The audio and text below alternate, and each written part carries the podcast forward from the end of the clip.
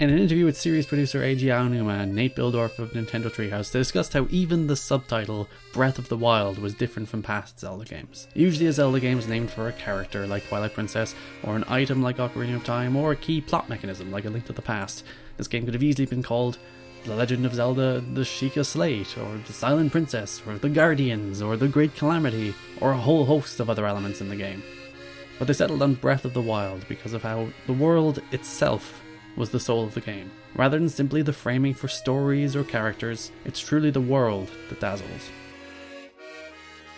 It may seem trite to say these days, but the vast open air landscape of Breath of the Wild is the main character of the game. Never in my experience has the simple act of random exploration and discovery been more openly encouraged and better rewarded. The world feels impossibly large and yet incredibly detailed at every turn. It's as if the developers are watching over your shoulder, dropping little goodies to those curious enough to investigate the breadcrumbs placed throughout the map. The level of detail and nuance put into each area is astounding. Each aspect of the world feels handcrafted rather than recycled. The game gently guides you along the road towards new areas with discoveries big and small. Take Linebeck Island, for example on the surface, you know, it's just a neat little nod to Phantom Hourglass. We'll, you know, drop a little name of the character onto the map and people will go, ooh, wonder what that is. But if you recognize the reference and go there, there's a Korok to be found. If you don't recognize the reference, there's an NPC somewhere in the world that'll nudge you in that direction. Those little hints are scattered all over the world and they make the world feel alive. They make the world feel like they have almost a human touch behind every little element. While the vast openness has been rightfully lauded, and more on that in a second, it overlooks the subtle brilliance of this game's tutorial. The Great Plateau is Breath of the Wild's way of teaching you the rules of the world. It teaches you how combat works, it teaches you about cooking, about the adaptive environment and how you can freeze to death, about climbing, shrines, as well as how those newfangled ruins work. But most importantly, it does so in an environment that allows experimentation and failure, rather than a support character shouting at you about what button to press to jump. The Shrine of Resurrection can't be escaped without doing so. You can drown, fall from a cliff, get blasted by a guardian, crushed by a talus, or clobbered by a bokoblin, or clobber them back. You'll learn all the skills you need to survive in the world from the outset. And then the game unleashes you onto a world larger than it even appears. At the start of the game, the, the whole the camera pans out and over all of Hyrule, and you're like, whoa, it's huge. But that doesn't even capture a fraction of the map. It wasn't until around 30 hours into the game that I looked at my map and realized just how damn big it is. I hadn't even revealed 50% of the map, never mind actually explored it. And I finished the game, I put like 95 hours into the game. It's like, ooh, that's an area I've never seen before in my 95 hours with this game.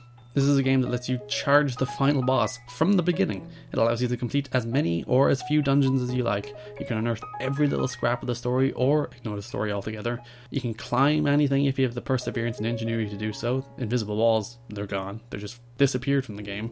But equally, if you want to murder every duck, swan, goose, pheasant, stork, I know birds good.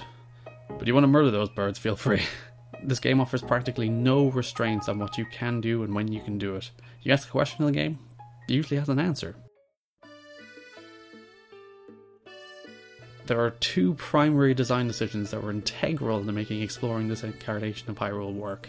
The first, and probably most divisive feature in Breath of the Wild, is the destructible weapons. In the game, your weapons are finite. After sustained use, they break. And the only way you get them back is to find another one but this creates a feedback loop essential to incentivizing exploration.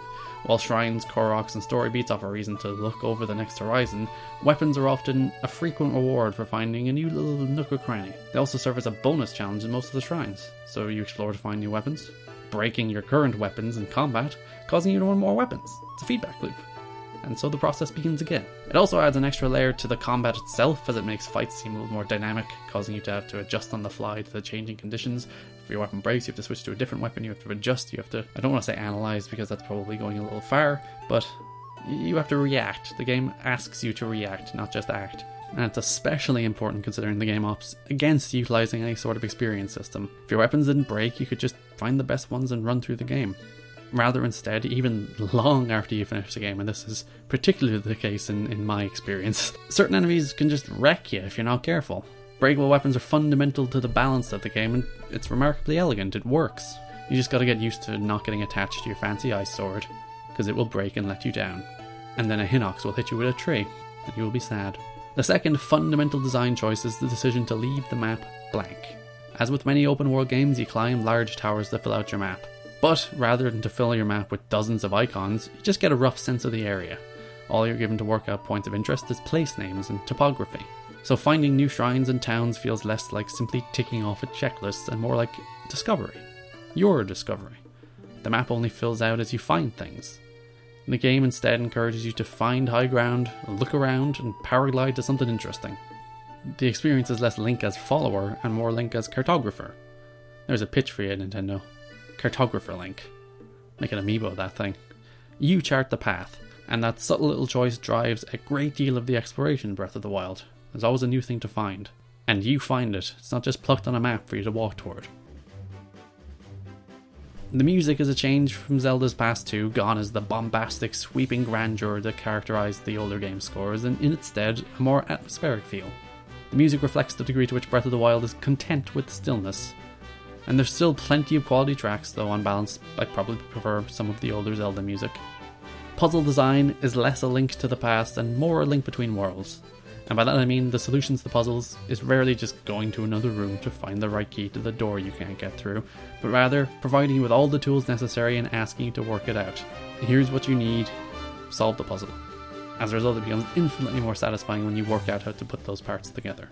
There are some very finicky gyroscope controlled shrines, but they don't feature all that prominently.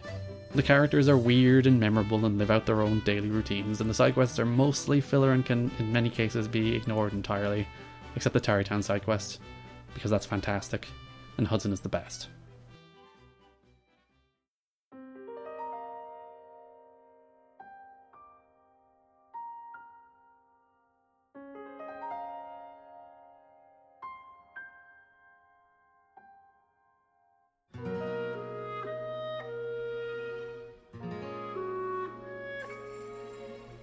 As the final game on Wii U and a launch title for the Nintendo Switch, it's somewhat fitting that Breath of the Wild is most comfortable serving as a bridge between past and present, taking cues from the openness of the original Legend of Zelda and the more free-form nature of Link Between Worlds. This game takes what worked about Zeldas of old and reinvents it for a modern era.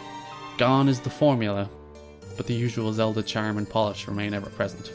You can talk about the story and mechanics, the physics and the chemistry, the design and the freedom, the art style and the music, and yet somehow none of that seems to capture how this game feels. You're going to hear an awful lot about this game for years to come because it's very difficult to capture everything this game does well. The way all the elements I just mentioned layer on top of each other, piece on piece, in a way that feels seamless, almost intangible even. I didn't want to put this game down. I was recording footage for this game, and I just, I was like, ooh, what's that? I haven't seen that before. I'm just going to go over there. I was like, no, I have to capture footage. I have to, I have to stay professional.